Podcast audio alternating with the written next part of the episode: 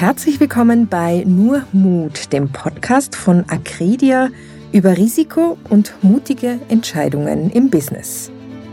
Es hat auch einen Switch gegeben der Konsumentinnen von teuren Markenprodukten zu günstigeren Eigenmarkenprodukten.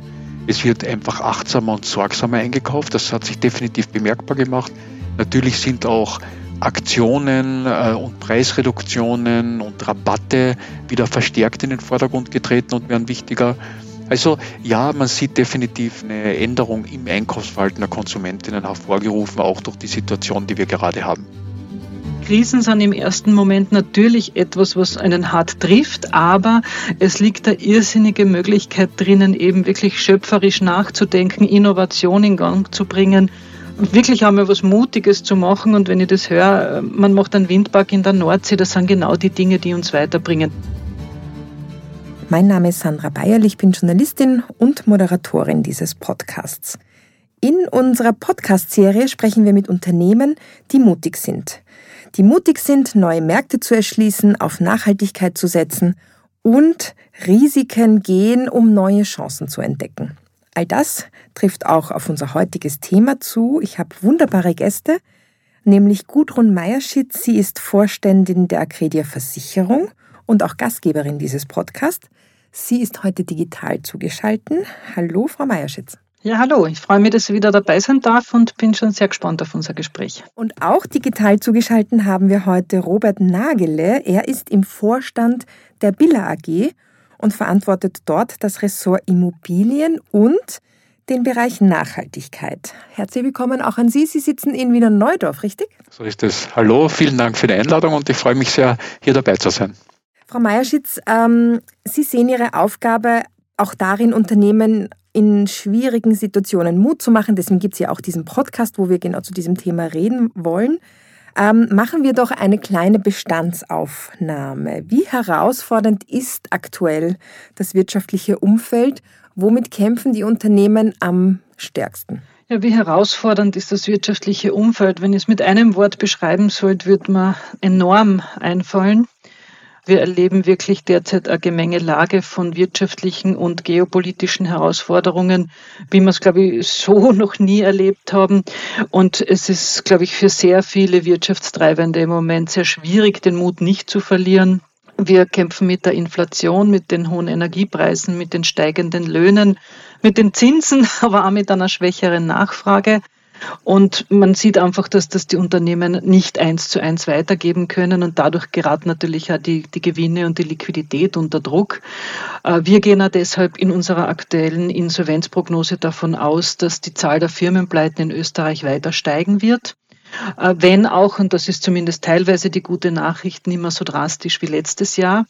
Ähm, und wir erleben einfach jetzt, dass sich das Insolvenzgestehen nach dem Auslaufen der Corona-Hilfen wieder auf ein normales Niveau einpendelt. Wir rechnen bis Ende des Jahres mit ungefähr 5250 insolventen Unternehmen und damit sind wir zum ersten Mal wieder über dem Niveau von 2019, sprich vor der Corona-Pandemie.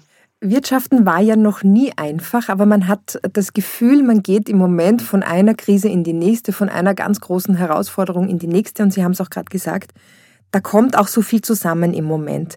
Diese Zyklen werden immer kürzer. Ist das ein Eindruck, den Sie bestätigen können? Ja, absolut. Hängt wahrscheinlich auch mit unserer modernen Medienlandschaft zusammen. Es war natürlich auch vor, was ich nicht, 30 Jahren hat es immer wieder Krisen gegeben, zum Teil auch gleichzeitig, aber die haben sich nicht so schnell äh, in, in Wellen verbreitet über den ganzen Globus. Jetzt sind wir alle über die sozialen Medien total vernetzt und, und übers Internet komplett verbunden. Es, es geht ja alles in Sekundenschnelle und dadurch wird es gefühlt natürlich noch schneller. Herr Nageli, wir brauchen Billa nicht weiter vorzustellen. Wir kennen Ihre Supermarktkette alle vom Einkauf. Als Nahversorger tragen Sie auch eine große Verantwortung, nämlich dafür, dass Menschen mit Lebensmitteln versorgt werden. Wie gehen Sie mit der aktuellen schwierigen Wirtschaftslage um in Ihrem Unternehmen?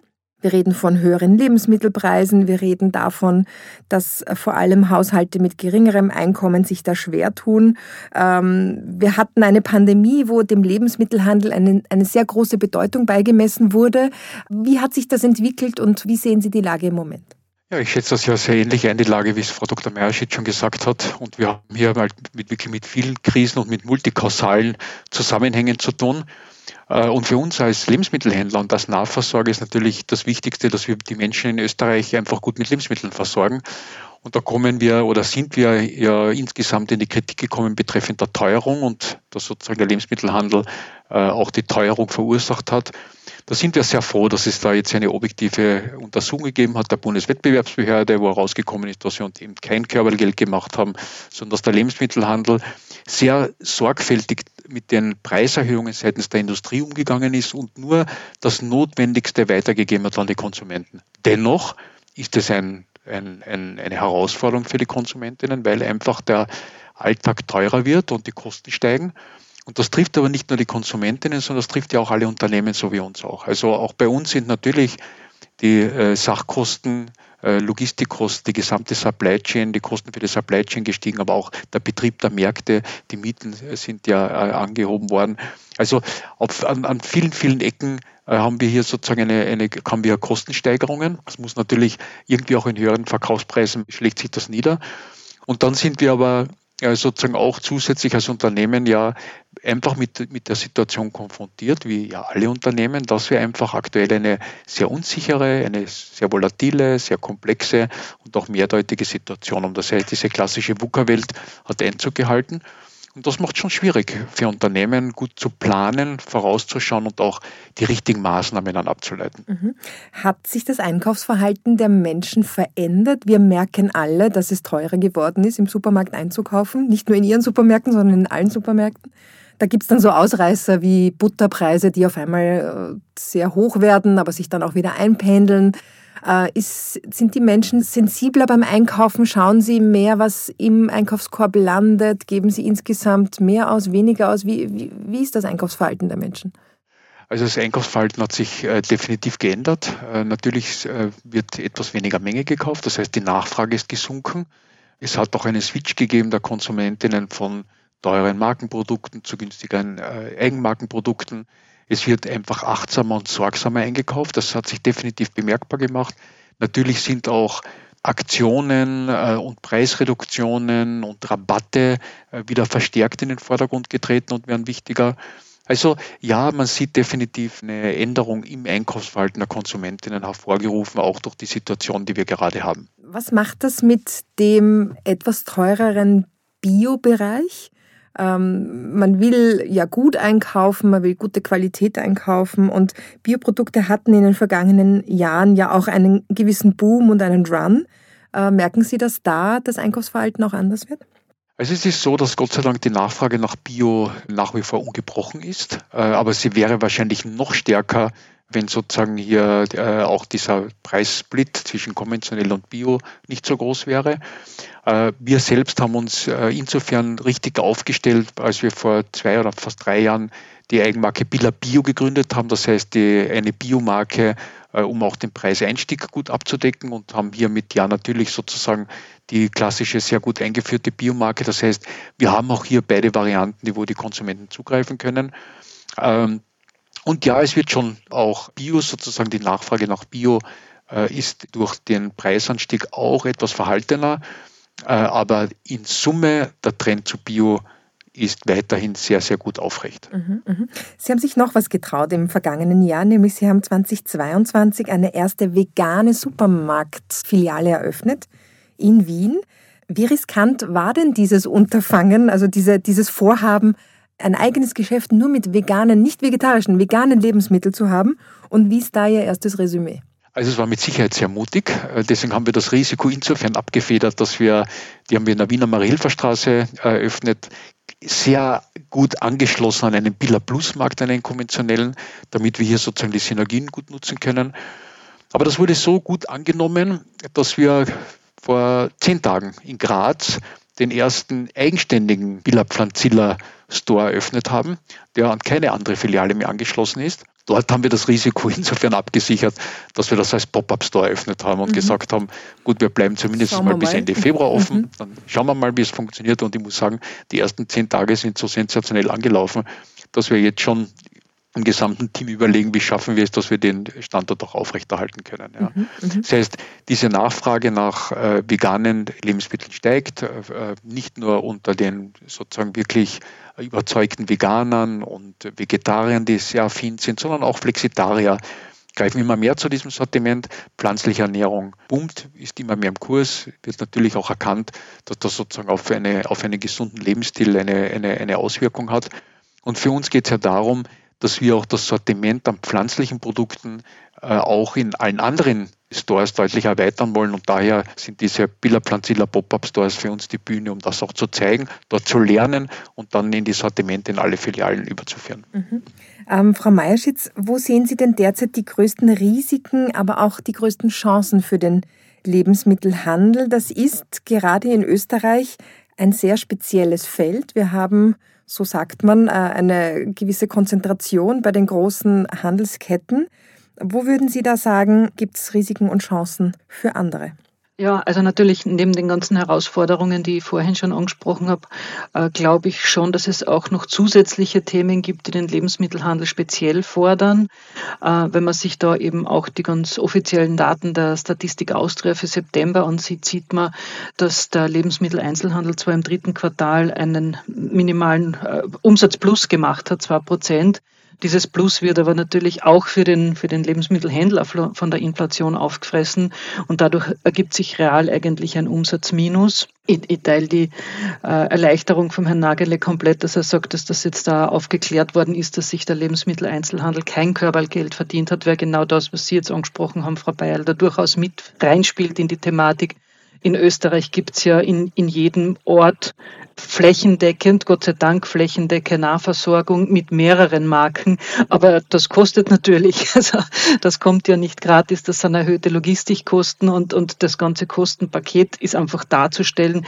Wenn man da nach Deutschland oder nach Italien schaut, hat man an der Stadtgrenze riesige Hypermärkte. Natürlich ist das von der Kostenstruktur anders als in Österreich. Was aber natürlich auch ein Thema für den Lebensmitteleinzelhandel ist, ist das geänderte Kaufverhalten, das Sie auch schon angesprochen haben. Äh, das würde ich fast als paradox bezeichnen. Wir haben da vor kurzem Acredia und Allianz Trade gemeinsam eine Studie gemacht und wir haben da erkannt, dass im Unterschied zu früheren Krisen die Menschen derzeit weniger Geld für Lebensmittel ausgeben, aber immerhin immer noch mehr Geld fürs Reisen und für langlebige Wirtschaftsgüter.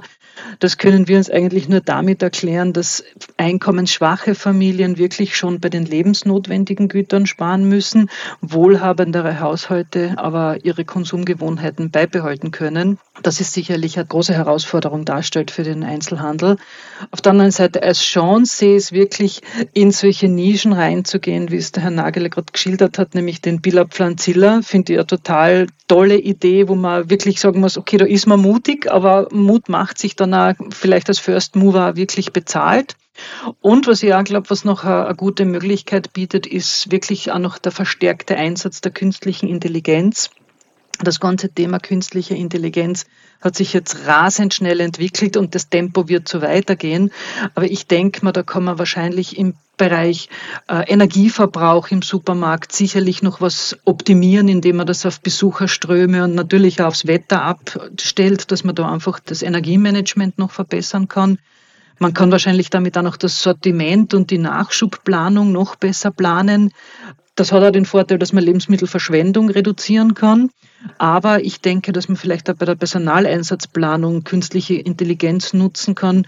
Ich habe gehört, es gibt schon Apps, wo sich Mitarbeiterinnen und Mitarbeiter die bevorzugten Einsatzzeiten eintragen können und die KI optimiert dann die Personalplanung eben auf auch deren Bedürfnisse, also Win-Win für beide Seiten. Apropos moderne Ansätze, wir erinnern uns, dass in der Pandemie das Online-Geschäft sehr stark war.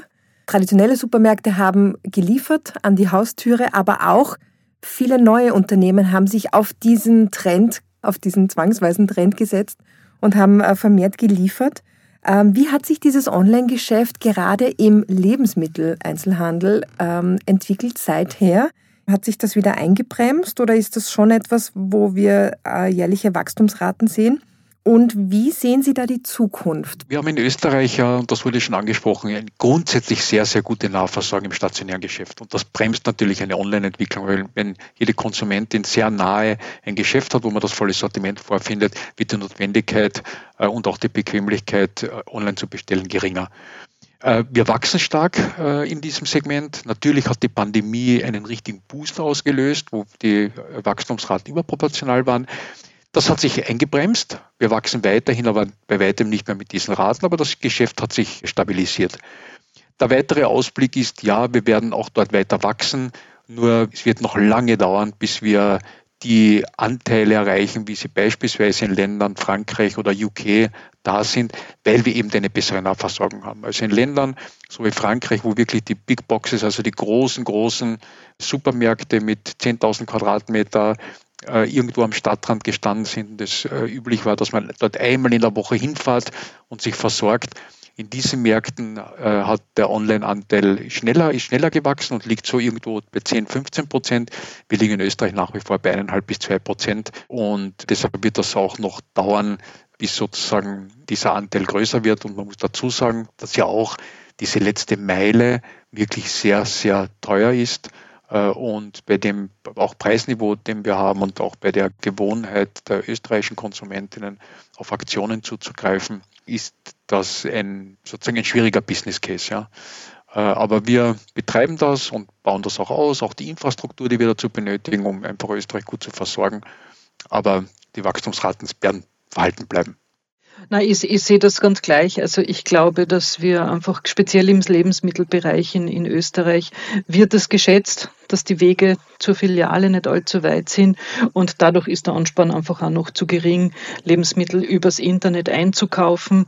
Andere Bereiche aus dem Einzelhandel sind da wesentlich mehr in Mitleidenschaft gezogen. Das lesen und hören wir ja regelmäßig, dass es wirklich fast wöchentlich Insolvenzen oder Liquidierungen gibt im textilen Einzelhandel, beim, beim Schuhhandel. Also da gibt es wirklich andere Bereiche, die das wesentlich mehr trifft. Sporteinzelhandel, auch gerade durch die Medien gegangen.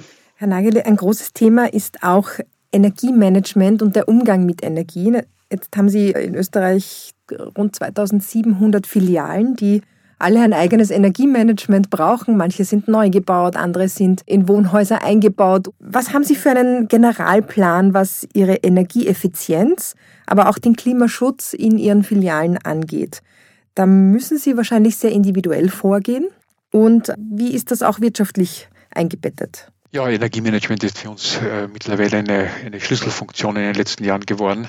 Äh, wir haben ein Energiemanagementsystem nach 50001, das heißt, wir steuern unser gesamtes Energiemanagement von Wiener Neudorf aus für die ganze äh, Rewe International. Dabei geht es auf der einen Seite hier die Energieeffizienz zu stärken und Maßnahmen laufend zu entwickeln und umzusetzen, wie wir einfach mit weniger Energie auskommen. Wirtschaftlich den Rahmen zu sagen, in etwa bei Billa haben wir Stromkosten von knapp 70 Millionen Euro im Jahr. Das heißt, das ist wirklich sehr, sehr, sehr viel Geld und ein entscheidender Kostenfaktor. Und auch das ist etwas, was die Händler, vor allem die Energiekosten, ja wirklich sehr schwierig macht, das Geschäft, weil einfach diese Kosten steigen, die einfach durch mehr Umsätze in der Form nicht abgedeckt werden können. Das heißt, es ist sehr wichtig, mit dem Haus zu halten. Wie machen wir das? Energieeffizienzmaßnahmen an allen Ecken und Enden von der Umstellung auf LED-Beleuchtung auch bei bestehenden Standorten, natürlich der Einbau von Wärmerückgewinnungsanlagen dort, wo wir investieren. Das heißt, jede Investition ist immer eine Investition in Energieeffizienz, vor allem bei Umbauten und Neubauten äh, und sozusagen in klimafreundliche grüne Filialen, weil wir in Summe sozusagen schauen müssen, dass wir äh, unseren Energieeinsatz reduzieren. Und das Ganze begleiten wir dann noch mit einer Photovoltaikstrategie, das heißt Investitionen in erneuerbare Energien, damit wir das besser ausgleichen können. Und dazu kommt noch, dass wir ja über unsere EH Stromeinkaufsgesellschaft unseren Strom selbst besorgen an der Börse in einer sehr ausgeklügelten Dreijahresstrategie und auch schon sogenannte PPS abgeschlossen haben, das heißt Power Purchase Agreements, wo wir direkt investiert haben in einen Windpark in der Nordsee und somit von dort auch eine ordentliche Anschlussleistung direkt nach Österreich bekommen werden und hier den Grünstrom verwenden können, weil das ist schon ein Versprechen auch von uns, dass wir ausschließlich Grünstrom verwenden. Äh, das machen wir seit vielen, vielen Jahren. Hat immer etwas mehr gekostet, aber es war uns wichtig, hier einen Beitrag zu leisten, ihnen äh, Natur- und Klimaschutz und Umweltschutz und auch vor allem auch unsere CO2-Ziele zu erreichen und unsere Klimaziele zu erreichen. Mhm. Jetzt haben Sie einen ganzen, ein ganzes Bündel an Maßnahmen, um Ihr Energiemanagement gut zu machen. Äh, hat Sie die aktuelle Energiepreisdebatte des vergangenen Jahres und die Verteuerung auf dem Strommarkt, hat Sie das dann gar nicht getroffen oder nur abgeschwächt? Oder wie, wie wenn Sie sagen, Sie haben drei Jahrespläne, dann ist das vielleicht sogar an Ihnen vorbeigegangen? Es hat uns sehr wohl getroffen, definitiv.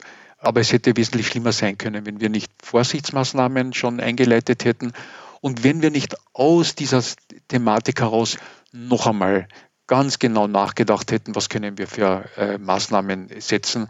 Und auch da ist noch einmal was rumgekommen dazu. Und auch das hat unsere Strategie in der einen oder anderen Richtung noch einmal zugespitzt und verschärft. Aber ich denke, wir waren recht gut vorbereitet. Es hätte schlimmer sein können. Äh, aber haben das zum Anlass noch einmal genommen, um unsere Maßnahmen und Pläne zu überarbeiten und hier noch um einen Tick besser zu werden. Die perfekte Billa-Filiale, die Sie auf die grüne Wiese stellen, die ist, nehme ich an, energieautark und ausschließlich aus nachhaltigen Energiequellen. Absolut, so ist es. Mhm. So, soll es so soll es sein und äh, im Idealfall wirklich null Emissionen. Und an dem arbeiten wir und äh, das geht ja dann in viele Richtungen hinein, wo wir ja sozusagen nicht, wo es nicht nur um den Energieverbrauch geht, sondern ein, ein CO2-belastendes Teilbereich sind Kältemittel, die, die sozusagen verwendet werden und auch hier beispielsweise auf CO2 zu setzen, um, um also als Kältemittel, um hier sozusagen klimafreundlich zu arbeiten, anstatt der üblichen Kältemittel. Das ist so eine, eine Maßnahme, die sehr, sehr viel Geld kostet auch, vor allem auch in der Umstellung von Bestandsfilialen die wir aber auch machen müssen. Nicht nur aus der Regulatorik heraus, weil auch das ist etwas, was uns immer mehr trifft, alle Händler, dass wir ja ein regulatorisches äh, Bündel an Maßnahmen bekommen, die wir umsetzen müssen, die sehr viel Geld kosten, sondern in dem Sinn für uns auch aus voller Überzeugung, weil wir unsere eigenen Klimaziele auch haben und das aus, aus voller Überzeugung unterstützen. Frau Meierschitz, Rewe hat natürlich den Vorteil, einen Konzern hinter sich zu haben und eine eigene Abteilung auch zu haben für diese Themen und kann das in ganz großem Stil angehen mit sehr viel Vorausschau und mit sehr viel Strategie. Was können andere Firmen sich daraus mitnehmen, wenn es um Klimaschutz und Umwelt und Nachhaltigkeit geht? Ja, ich glaube, das, was der Herr Nagel jetzt gerade umschrieben hat, da ist bei mir im, im Hinterkopf das Zitat oder das Konzept äh, aufgetaucht. Ich glaube, Schumpeter hat das geprägt, die schöpferische Kraft der Zerstörung oder der Krise. Und genau das ist es eigentlich, was man daraus lernen kann. Krisen sind im ersten Moment natürlich etwas, was einen hart trifft, aber es liegt da irrsinnige Möglichkeit drinnen, eben wirklich schöpferisch nachzudenken, Innovation in Gang zu bringen wirklich einmal was Mutiges zu machen. Und wenn ich das höre, äh, man macht einen Windpark in der Nordsee, das sind genau die Dinge, die uns weiterbringen. Da ist natürlich die Finanzkraft dahinter, keine Frage. Aber es ist auch für kleine und Mittelbetriebe, gibt es Chancen aus, aus dem ganzen Thema Nachhaltigkeit, die man gewinnen kann. Wichtig ist, glaube ich, nur jetzt einmal im ersten Schritt, es gibt noch bei sehr vielen Unternehmen großen Informationsbedarf über das Thema ESG und Nachhaltigkeit. Äh, den muss man mal füllen, diesen Informationsbedarf, weil sonst sonst kann man einfach die Chancen für einen Wettbewerbsvorteil auch nicht leicht erkennen. Äh, aber es gibt schon ganz viele Beispiele, wo man Mut daraus schöpfen kann, dass es auch äh, nicht nur mit Kosten, sondern auch mit Chancen verbunden ist, das ganze Thema. Letzte Frage an Sie beide. Welche Entwicklungen sehen Sie denn, welche nahen Entwicklungen im Lebensmittelhandel auf uns zukommen? Was würden Sie sagen, wenn Sie in die nächsten zwei, drei Jahre schauen? Was wird anders werden im Lebensmittelhandel? All die Rahmenbedingungen, die wir genannt haben, werden einfach dazu führen, dass wir definitiv weniger Geschäfte haben werden. Also das wird dazu führen, dass äh, der eine oder andere Handelsbetrieb, Lebensmittelhandelsbetrieb nicht am Netz gehalten werden kann, weil einfach die Kostensituation steigt. Das heißt, wir haben einen leichten äh, äh, Verschlechterung haben in der Nahversorgung, das muss man einfach so sagen. Des Weiteren wird aber das Angebot für die Konsumentinnen ein größeres werden auf den Standorten, die verbleiben, weil auch alle Händler sozusagen investieren auch in mögliche Vergrößerung ihrer Geschäfte, weil auch das, die Bedürfnisse der Konsumentinnen größer werden. Wir gehört haben, vegane Sortimente, vegetarische Sortimente, Bioregionalität, das sind auch die Themen, die sozusagen vorherrschend äh, sein werden, vor allem was das Thema Regionalität und Bio betrifft äh, und, und, und pflanzliche Ernährung. Das sind die Trends, was Ernährung betrifft für die nächsten Jahre. Und dann wird es einen großen Change geben im ab Beginn 25 äh, kommt ja das Einwegpfand auf die Konsumentinnen und auf die Händler zu. Das heißt, Aludosen und PET Einweggetränke, Bettflaschen bei Einweg, bei Getränken, die Einweg sind, werden bepfandet. Und das ist eine sehr, sehr große Umstellung in der gesamten Prozesskette für die Konsumentinnen, weil es dann nicht mehr in den gelben Sack äh, gehört, sondern wenn man es in den Supermarkt zurückbringt und sein Pfand äh, zurückhaben muss. Das heißt, es muss im Ganzen bleiben und für uns Händler natürlich auch als Rücknehmer eine große Änderung in der gesamten Supply Chain. Äh, und das ist eine, mit Sicherheit eine sehr große Herausforderung, die uns dort trifft. Immer was los. Genau. Ja, genau, das ist auch das Thema, das ich angesprochen hätte. Äh, eben das ganze Interesse rund um das Thema Mehrweg wird enorm steigen. Ähm, Handel bereitet sich darauf schon vor. Aber die Frage ist natürlich auch, ob sich dadurch das Konsumverhalten tatsächlich nachhaltig ändern wird, was natürlich wünschenswert wäre. Aber es müssen da natürlich auch entsprechende Verpackungskonzepte erarbeitet werden, damit man da wirklich die Basis hat für Kreislaufwirtschaft. Also ich glaube, das sind ganz wichtige Themen, mit denen man sich im Moment beschäftigen muss. Ja, und es, es bleibt auf jeden Fall dynamisch und, und spannend im Lebensmittelhandel, keine Frage. Vielen herzlichen Dank für Ihren Ausblick und für Ihren Einblick in das wunderbare Geschäft des Lebensmittelhandels. Herzlichen Dank, Robert Nagele von der Biller AG und Gudrun Meierschitz von Acredia. Das war Nur Mut, der Podcast von Acredia. Vielen Dank an Sie, sehr geehrte Zuhörerinnen und Zuhörer, für Ihr Interesse. Wir freuen uns über Ihr Feedback zu unserer Podcast-Reihe und haben auch schon den nächsten Podcast in Vorbereitung. Wir freuen uns, wenn Sie auch beim nächsten Mal wieder zuhören.